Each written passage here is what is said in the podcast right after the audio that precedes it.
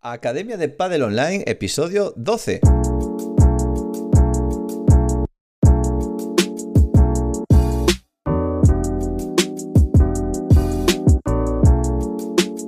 Hola a todos y todas, soy Jaime Barral y os doy la bienvenida una semana más a la Academia de Padel Online, el programa de podcast para entrenadores y gestores de pádel. Hoy episodio semanal número 12 de 2021, donde vamos a tener un monográfico sobre los sistemas de juego en la red. ¿Qué es esto de los sistemas de juego? Bueno, es cómo nos colocamos en cada momento del juego. A todos los que os interesa la táctica y la estrategia, hoy os va a gustar el programa. Pero antes de nada, recordad que en la plataforma de la Academia de Padel Online tenéis formación de pádel. Curso de monitor, el de gestor, el de marketing, el de análisis de vídeo para el remate en potencia y ahora estamos con el curso de Kinovea. Además, en las sesiones 365 tenéis grabadas todas las sesiones de pádel de los 7 niveles y tenéis pizarra digital, planificaciones, juegos, e-books gratuitos y todos los recursos que necesitáis si queréis vivir del pádel. Todo el material que vamos creando en nuestra academia y nos vais pidiendo lo subimos a la plataforma.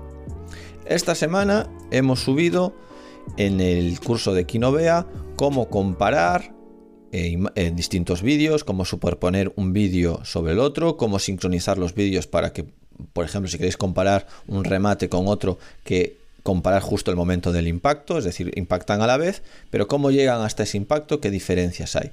Bueno, es muy importante saber manejar esta herramienta para poder hacer ese análisis, esa videometría.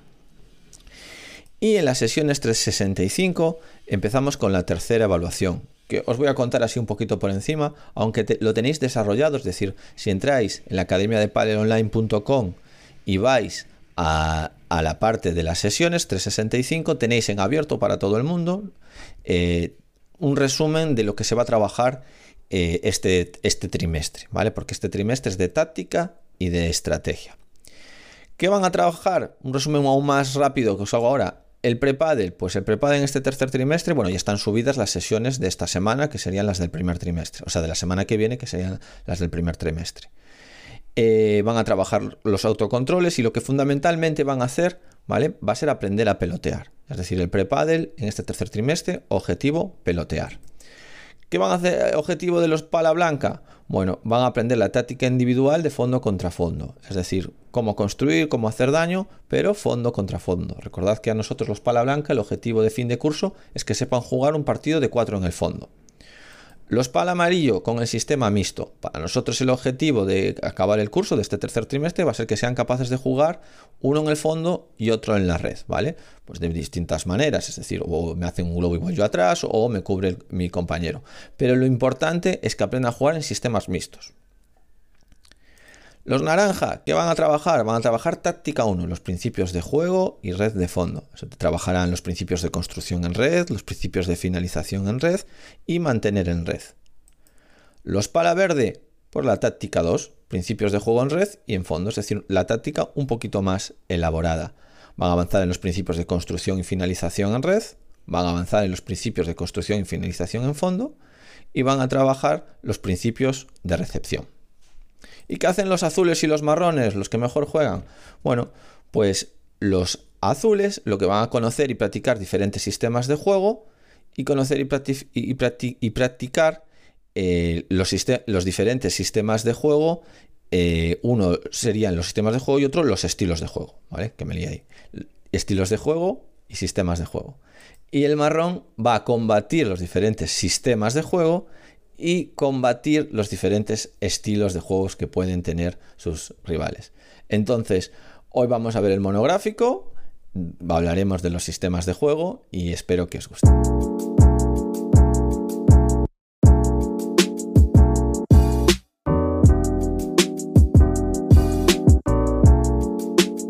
Esta semana en la sección de estrategia y táctica. Bueno, esta sección sabéis que es mi preferida. Bueno, los que me conocéis sabéis que para mí la táctica y la estrategia es lo fundamental en el pádel. Yo creo que es de lo que hay que saber. Es más, toda la Academia de Pádel Online está basada en táctica y estrategia. O sea, el objetivo final de todas las planificaciones son modelos de juego. Es decir, maneras de jugar, ideas, conjeturas de jugar. Entonces, Hay que tener un vocabulario, hay que saber de táctica, hay que poder planificar, hay que tener unidades donde meter en los entrenamientos y por lo tanto hay que tener un, digamos, un argot común de todo esto. Entonces me encanta hablar de esto y bueno, esta semana aprovechando que la Academia de Padel Online se empieza el tercer trimestre y el tercer trimestre, bueno, pues está basado en unos niveles más en táctica básica, en otros niveles más en táctica más elaborada y ya en los últimos azul y marrón en estrategia, ¿vale? Bueno, pues aprovechamos y sacamos algunos conceptos importantes de la táctica y la estrategia. Bueno, vamos a hablar de los sistemas de juego, ¿vale? Sistema de juego en red, porque no nos da tiempo a hablar el de fondo y el de red. Básicamente, para que ya os hagáis una idea, es la manera de colocarnos. Pero me gustaría primero contaros un poco por qué viene esta, por qué baso todo tanto en los modelos de juego y dónde nace ese conocimiento y por qué cambio de estar en un mundo siempre muy mecanicista, en un mundo muy centrado en la técnica, que es los deportes raqueta, el tenis y el pádel, a pasarme al otro mundo y poder utilizar la metodología más global que utilizamos y utilizar, ¿vale? Porque eso es las dos cosas que tiene la Academia de Padel Online, que es esa metodología global, pero también esos contenidos que están más centrados en los modelos de juego, en cómo jugar al pádel y no tanto en las formas y más en el contenido, ¿vale? Entonces, yo cuando estudio la carrera, en los últimos años, por currículum, nos exigen dedicarnos, o sea, estudiar una maestría, ¿vale? Alto rendimiento. Y yo decido hacer el alto rendimiento en fútbol. Lo decido hacer porque hay unos profesores muy muy buenos y al final, bueno, pues cada clase de esos profesores era magistral. Es decir, yo creo que aprendí más en la maestría de fútbol que casi en toda la carrera.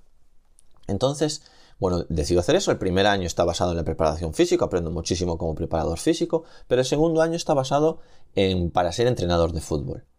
El entrenador de fútbol, bueno, yo cuando entré allí, hombre, suponía que no iba a ser mucha técnica, pero cuando me di cuenta allí de técnica no se hablaba ningún día. Es decir, todos mis compañeros eran todos futboleros, fueron entrenadores de fútbol, es más, todos están ahora en equipos, si de preparadores físicos, si de lesiones, si de segundo entrenador, pero equipos grandes, equipos de primera división española, de primera división inglesa y, bueno, y muchas ligas, unos cracks. Bueno, pues no se hablaba de técnica. Y yo decía, bueno, pero ¿cómo vamos a entrenar todo esto? ¿Cuáles van a ser los métodos? O sea, pero sí ya tenían un argot y una manera de hablar que cuando hablaban de fútbol todo era sistemas de juego, principios del juego, modelos de juego y tenían eso en común, a más nivel o a menos nivel, pero tenían eso en común y todo eso lo llevaban a los entrenamientos. Algunos entrenaban más analíticos y otros entrenaban más global, pero entrenaban la táctica más analítica o la táctica más global. No por ser analíticos entrenaban técnica, sino que ellos siempre entrenaban tomas de decisiones, jugadas, todo muy centrado en mejorar hacia la competición, todo muy jugado, todo muy real, todo con pelota. Y yo, bueno, pues allá me puse a estudiar, me puse a ir a todas las clases, no me perdía una, y empecé a ver cómo había un patrón general y cómo todo eso que el fútbol, que a mí el fútbol no me interesaba para nada, no creíais que yo quería ser entrenador de fútbol, ni muchísimo menos. A mí solo me interesaba los deportes de raqueta. Pero sí que empecé a ver cómo, de una manera muy sencilla, todas esas escuelas de táctica y de estrategia tenían algo en común y que todo ese vocabulario se podía pasar con muchísima facilidad a los deportes de raqueta. Porque no hablaban específicamente de fútbol, simplemente hablaban de principios de atacar, de principios de defender, de principios de colocación. Y al final eso lo tenemos también en los deportes de raqueta. No lo utilizamos porque tenemos... no los utilizamos aún. Yo creo que acabará, como le pasó también al fútbol en su momento, acabará yendo hacia ahí. El fútbol no pasó por la parte muy técnica, pero sí que pasó por la parte de mucha preparación física. Los entrenamientos eran más centrados en lo físico y poco a poco... también tiene su parte técnica y poco a poco fueron pasando más hacia prepararse para los partidos, para prepararse de la manera de jugar. Bueno, y ya nos metemos, después de esta introducción. Entonces, ¿cómo vamos a conceptualizar? Vamos a aprender el argot de la táctica y de la estrategia. Y ya veréis que es bastante universal, se utiliza en muchos deportes, en baloncesto, en balonmano, en fútbol. Y ya veréis cómo nos va a ayudar mucho en el pádel. ¿Vale? Yo ya lo tengo muy avanzado porque ya he basado todos los entrenamientos en eso, Pero para los que aún seguís viendo, poniéndoos las gafas técnicas de el pádel es derechas, reveses, voleas de derechas, voleas de reveses, remates, dentro de los remates tenemos bandejas, cuando veis un partido de pádel en eso, con ese sistema, ¿vale? Yo os voy a intentar poner ahora las gafas de verlo con otro color y con otro sistema, ¿vale? Lo primero os voy a leer una... Víctor Frade, que es el padre de la periodización táctica, ¿vale? Os voy a leer una definición de lo que es el modelo de juego, porque en esto todo va basado desde el modelo de juego. Empezamos en el modelo de juego y vamos bajando y vamos aprendiendo cosas. Pero lo primero que tenemos que tener claro que es un modelo de juego, ¿vale? Entendiendo modelo de juego como una idea, una conjetura de juego, ¿vale? El modelo de juego es una idea, o sea, es una manera de jugar. Yo creo que hay que jugar al pádel así. Es de esta la manera que yo creo. Oye, hay que estar los dos en el fondo y cuando tiramos un globo los dos subimos a la red. Esa es mi idea, mi conjetura de juego, mi modelo de juego, ¿vale? Formado por principios, subprincipios y subprincipios, ¿vale? Los principios son táctica, es decir, pues formado por la bandeja, formado por tirar a la valla, formado por tácticas básicas, que ya veremos lo que es. Representativos en diferentes momentos y fases del juego, ¿vale? El juego tiene momentos y fases, ¿vale? Que se articulan entre sí manifestando una organización funcional propia, o sea, una identidad. Ese modelo, como modelo que es, se asume siempre como una conjetura y está permanentemente abierto a factores individuales y colectivos, que sería, y de pareja, por eso en continua construcción. Es decir, es un modelo que está en continua construcción. Es decir, no es algo fijo. Eso tenemos que tenerlo claro. Es decir, bueno, pues al pádel se juega así. No, mi pareja juega de esta manera porque depende de cosas individuales y de cosas de la pareja. Es decir, esta pareja, o sea, este jugador juega de esta manera, este jugador tiene este modelo de juego, este jugador tiene este modelo de juego. Cuando se juntan tienen otro modelo de juego y este jugador cuando juega con otro jugador tienen otro modelo de juego, otra manera de jugar. Y eso está en continua evolución, es decir, esta pareja no juega igual, no tiene el mismo modelo este año que el siguiente, ya están más sincronizados, ya tienen experiencia y no juegan igual cuando juegan contra otra pareja. Es decir, el modelo de juego siempre está en continua evolución, en continua construcción. Nunca es ni será algo adquirido, estático y acabado. El modelo final es siempre inalcanzable porque está siempre en reconstrucción y en constante evolución. Lo que os decía, no existe modelo de juego final. Vale, después de esta super definición, ¿vale? Que esta definición trae mucho, trae una filosofía entera, ¿vale? El modelo de juego es una idea de juego, una conjetura de juego. Es como el entrenador o como los jugadores quieren jugar. Es lo que buscan, ¿vale? Ese es su modelo de juego. Que no hay un solo modelo de juego. Una pareja puede tener varios modelos de juego, modelo de juego, submodelo de juego, ¿vale? Pero quedaros con eso. Mi idea de juego. ¿Cuál es mi idea de juego? Vale, ahora claro, mi idea de jugar... ¿Cuál es mi idea de jugar al ajedrez? Bueno, pues ahora hay que pasarlo a, oye, venga, ¿cómo jugamos al ajedrez? Vale, tenemos dos cosas importantísimas. Por un lado, la táctica y por otro, los sistemas de juego, que vamos a ver hoy, los sistemas de juego en red. Vale, la táctica es qué decido hacer con la pelota. Es decir, cuando me viene una pelota, imaginaros, yo estoy en la red, pues puedo decidir sacarla por 4, pues finalizar. Puedo decidir, bueno, tirarla a la valla, tirarle una pelota dificililla, llevar la iniciativa, construir. Puedo decidir, estoy en una zona así un poco complicada, una situación, a meter. Bueno, pues a mantener la pelota dentro. Esa es la táctica, el rol. Es decir, yo puedo, lo que te dan los deportes de intercambio es que tú cada pelota que tocas puedes decidir qué quieres hacer con ella. Tú me puedes tirar una pelota dificilísima, ¿vale? Que parece que yo estoy defendiendo, pero yo puedo jugármela. Es decir, llego dificilísimo a esa pelota, pero me la puedo jugar. O me queda una pelota súper sencilla al lado de la red, que solo tengo que darle un poquito fuerte y sacarla a la pista. Yo puedo tirarla solo a meterla dentro. Siempre tengo esa libertad de poder hacer lo que quiera, ¿vale? En otros deportes no pasa. Es decir, si yo soy un portero y me tiras un penalti, yo solo puedo pararlo. No puedo meter gol, no puedo finalizar, solo puedo defender en ese momento, ¿vale? Pero nosotros no. Nosotros cada vez que le damos a la pelota podemos hacer... aunque sea muy difícil, podemos hacer casi todos los principios tácticos. Y por el otro lado, lo que os decía, el sistema de juego, que es lo que toca ahí. El sistema de juego es donde nos colocamos, ¿vale? es la foto, es decir, imaginaros que yo os saco una foto en un momento del partido. ¿Dónde estáis? ¿Vale? Obviamente, pues estáis en cualquier sitio. No, bueno, pues os saco de los momentos importantes. Oye, cuando sacamos, yo me coloco en el lado de la derecha, que yo le llamo juice, y tú te colocas en el lado al revés, en la ventaja, ¿vale?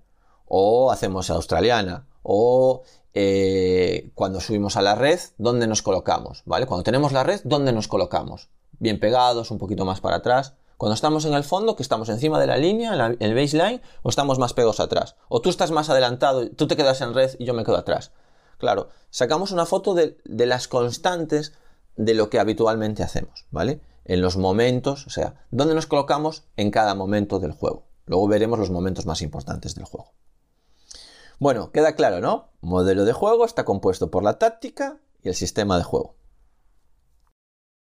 Bueno, colocación. Venga, vamos a ver las partes de la pista. Os digo todas, pero luego nos centramos en la red. Bueno, venga, nos centramos directamente en la red. Cuadro de saque. Vamos a ver los de la red. En otro podcast veremos los del fondo, ¿vale? Los de fondo tiene dos, os lo digo rápido, tiene dos posiciones. Una que es más pegada al cristal, más para la parte de atrás, que sería la zona de control. Y uno que es más encima de la línea, el baseline, que es la zona de presión, ¿vale? Pero ¿cómo sería cuando estamos en red? Cuando estamos en red vamos a dividir el cuadro de saque en tres partes. Vamos a hacer un semáforo, ¿vale? Más pegaditos a la red, zona verde, zona de finalización. Más centraditos en el cuadro de saque, zona de construcción, zona naranja. Y más cerca de la línea del cuadro de fondo, en el cuadro de fondo, en el cuadro del final de la línea de saque, esa sería la zona roja, ¿vale? Red verde, naranja y rojo. ¿Por qué? Bueno, porque en la zona roja es más difícil finalizar y en la zona verde es más fácil finalizar. A mí me lanzan una pelota fácil en la zona verde, bueno, pues solo pico por 4 y la saco. Me lanzan una pelota fácil en la zona roja y tengo más complicación simplemente por trigonometría, porque la red es un obstáculo que, bueno, que dificulta los ángulos para meter la pelota. No solo pensemos en profundidad, es decir, cuanto más cerca de la red, más facilidad de finalizar, cuanto más lejos de la red, más dificultad para finalizar, sino también pensemos en la lateralidad, en lo ancho del campo. Cuanto más centrado estoy, más domino el punto, cuanto más a la esquina estoy, menos domino el punto, ¿vale? ¿Por qué? Porque la tendencia de un jugador cuando defiende es centrar las pelotas. Entonces, si yo estoy pegando en la zona media del campo, normalmente, hablo en lateralidad, lo que estoy haciendo es llevando la iniciativa, ¿vale? Por eso podemos tener parejas que tienden a estar más abiertas y parejas que tienden a estar más cerradas. Entonces yo individualmente puedo decidir, oye, me voy más hacia la valla, cubro más mi paralelo, cubro más mi zona, o yo me voy más hacia el medio, cubro más las dos zonas, cualquier pelota que venga más flotada, más hacia el medio, me meto yo para llevar la iniciativa o para finalizar. Esa es la tendencia. Los momentos del juego. Bueno, estas son las posiciones más importantes que hay en el juego. Entonces, ¿cuáles tenemos? El saque, es decir, cómo nos colocamos nuestra pareja cuando sacamos. Pues puede ser en profundidad, puede ser en lateralidad, ¿vale? El resto, cómo nos colocamos la pareja cuando vamos a recibir el resto. Luego, le llamo rivales en el fondo, es decir, cuando los dos rivales están en el fondo y nosotros lo habitual es subir a la red, ¿cómo nos colocamos? Más pegados a la red, más para atrás, es decir, cuando estamos en la red, ¿cómo nos colocamos? A la vez, cuando estamos en el fondo, ¿vale? Ellos ya están en la volea y nosotros estamos en el fondo, ¿cómo nos colocamos? Y luego dos momentos importantes, la transición red y la transición fondo. ¿Qué es la transición red? Es decir, cuando yo voy del fondo hacia la red. ¿Por qué dividimos y por qué decimos? Por eso sería red. Es decir, si yo voy del fondo a la red y llego a la red, es donde me coloco la red. No, no es la red, porque es el momento de más incertidumbre del punto. Es decir, cuando hay esos cambios. Si yo estoy en el fondo, tiro un globo, me voy a la red, hago una transición red. Vale, en ese momento ellos están yendo para atrás, nosotros estamos subiendo y ahí hay un desequilibrio muy grande. Entonces, esa primera colocación es muy importante. Y lo mismo transición fondo, es decir, me tiran un globo, un passing o lo que sea, me tengo que ir para el fondo, ¿dónde me coloco? Es decir, cojo esa pelota y ¿dónde nos colocamos? Mi compañero vuelve conmigo, no vuelve conmigo, vuelve atrás pero se queda encima de la línea o se pone... Bueno, pues eso sería la transición fondo. Hoy vamos a ver las de red y la transición red. Vale. Fijaros, vamos a empezar por el cómo sería la colocación en el saque, ¿vale? En lateralidad. Cuando os vamos a sacar, tenemos varias maneras de colocarnos. Uno sería, le llamamos la clásica, es decir, los dos jugadores se colocan, uno en la derecha y otro en el revés, ¿vale? En el deuce y en la ventaja. Y cuando el jugador juega el segundo punto, cambian. Es decir, yo como ahora saco desde la zona de la ventaja, mi compañero se pone en la zona del deuce. O sea, lo voy a llamar revés. O sea, yo le llamo deuce y ventaja, pero igual os lía. Saco desde la zona de la derecha, mi compañero se pone en la zona del revés. Yo saco desde la zona, ahora el segundo punto, desde la zona de la izquierda, desde la zona del revés, y mi compañero se pone a la derecha. Vamos cambiando, ¿vale? De un lado y del otro. Sería lo clásico, que se está dejando de hacer, ¿vale? Pero, fijaros, es importantísimo no perder esto. Vale para muchísimas cosas. Primero, en la iniciación no tiene ninguna lógica perderlo, porque hay que aprender a jugar de los dos lados. Eso una. Pero ya en un nivel medio o medio alto, vale para muchísimas cosas. Primero, para que los rivales no se acostumbren a jugar siempre igual. Imaginaros, estamos jugando, yo siempre juego en el lado del revés y a mi compañero le han cogido que no es muy potente rematando y los restos siempre se lo ponen del lado de globo. Aparte de que empiece desde más atrás, ¿vale? Lo que sí podemos hacer es que yo juegue algunos puntos desde el otro lado. A lo mejor se siente muchísimo más cómodo. Imaginaos cuando están haciendo la nevera.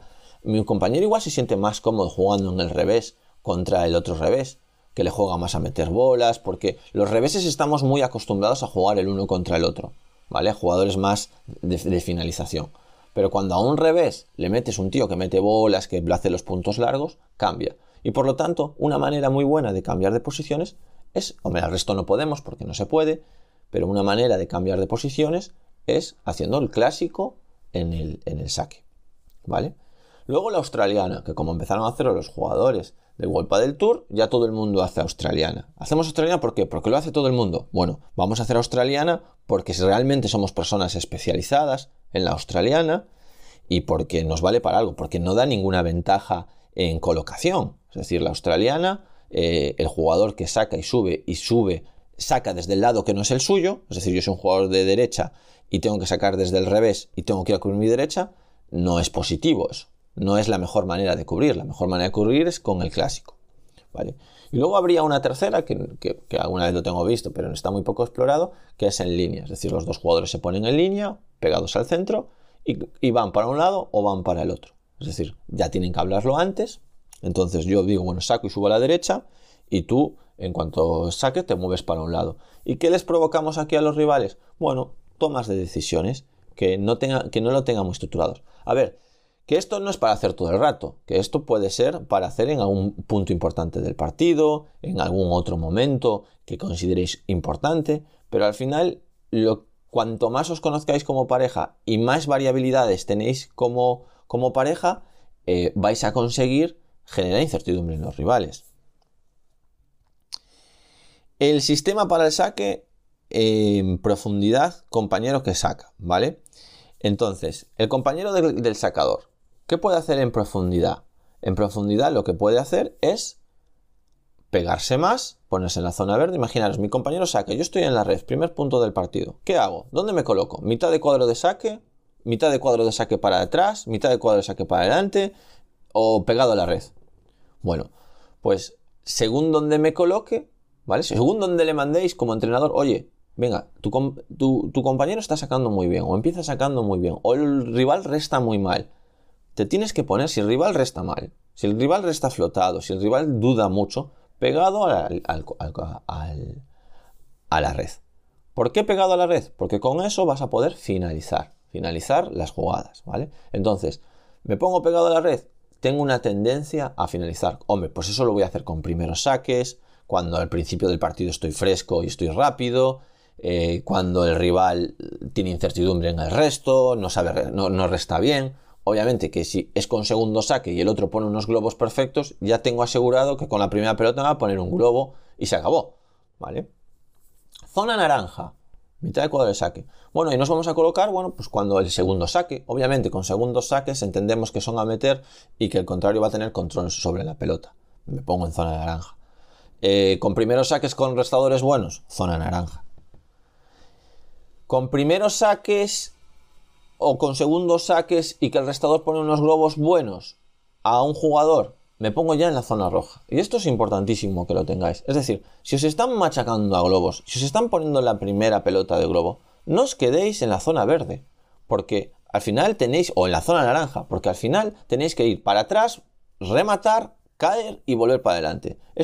Imaginaros que yo existiese un entrenamiento y que la primera pelota os ponga un globo pasado. ¿De dónde creéis que acaban poniéndose los alumnos? Si la primera pelota del entrenamiento yo pongo un globo pasado, los alumnos no tocan la red y luego van para atrás. No, los alumnos empiezan ya desde la línea de cuadro de saque, desde la línea de fondo.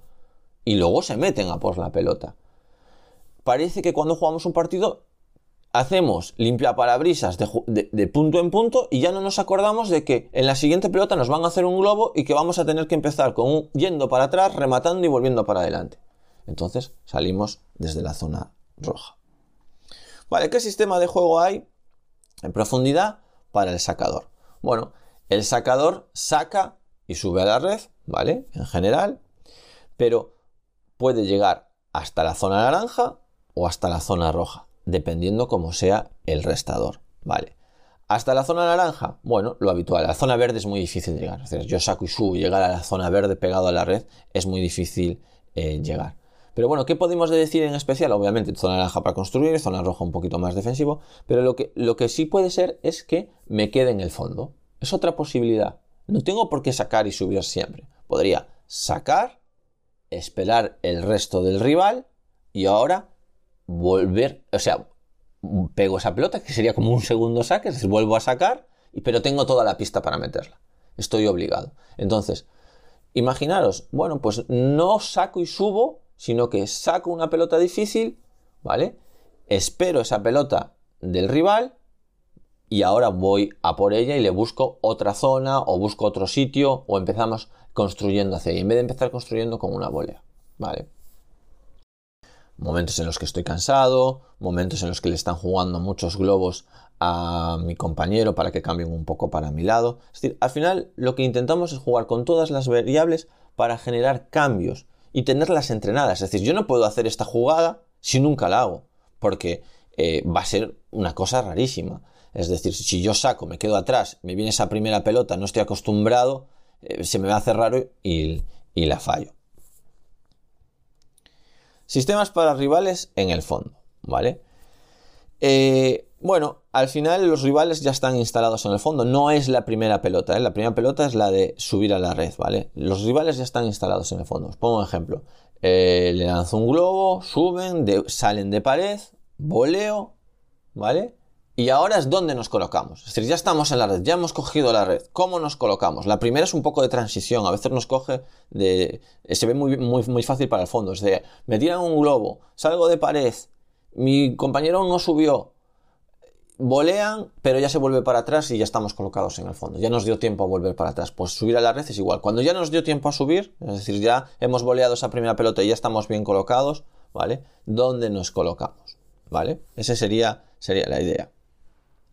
Bueno, pues aquí hablamos de las líneas de jugadores. Sí que son muchos conceptos, pero bueno, ir metiéndose en la cabeza. Líneas de jugadores.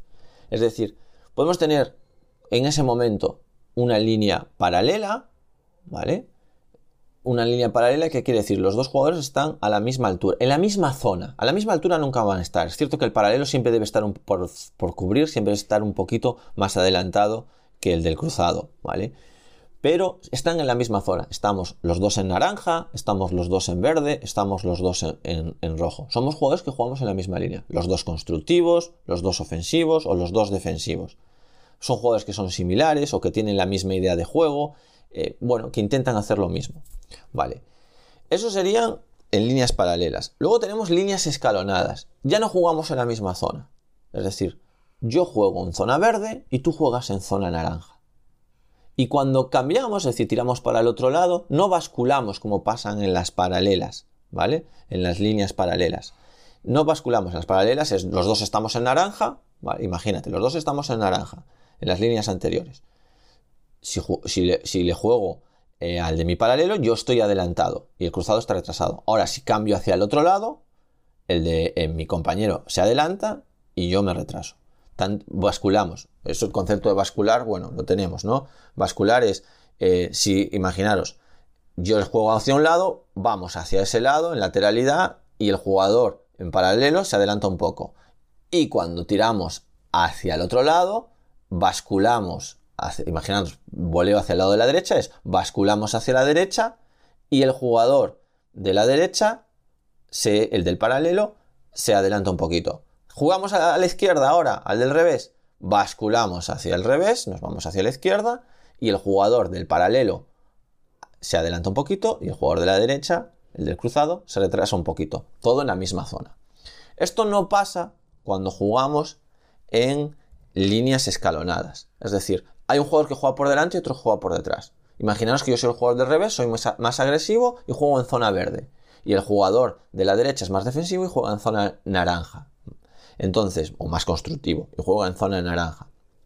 Cuando jugamos a mi revés, vale, yo estoy adelantado y él está retrasado, basculamos. Cuando jugamos al de la derecha, yo esa basculación, me voy hacia la derecha, me tengo que ir muchísimo más hacia la derecha porque yo voy a estar más adelantado que mi compañero. Mi compañero va a estar en zona naranja y yo voy a estar en zona verde. Y para cubrir ese medio, me tengo que meter, como no lo estamos cubriendo con la profundidad, me tengo que meter mucho más hacia el medio. Tengo que casi ponerme en su campo, ¿vale? Líneas escalonadas, bueno, pues podría darse una línea escalonada verde-naranja, verde-roja, podría ser, uno en verde y otro en roja, naranja-roja, bueno, hay varias posibilidades.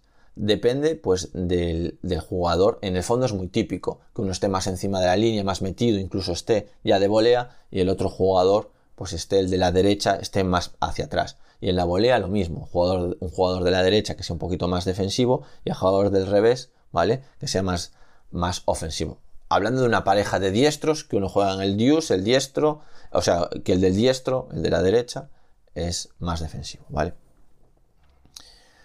Luego, sistemas para la transición red, es decir, nosotros, ¿qué es la transición red? Lanzo un globo, lo pasamos y ahora subimos a la red. ¿Cómo nos colocamos? ¿Vale? Bueno, ahí, bueno, sería exactamente lo mismo, podríamos decir exactamente lo mismo que cuando estamos en el fondo, o sea, que cuando estamos en la volea, ¿vale? Lo mismo, líneas paralelas o líneas escalonadas, pero añadiría uno más, es decir, me quedo en el fondo.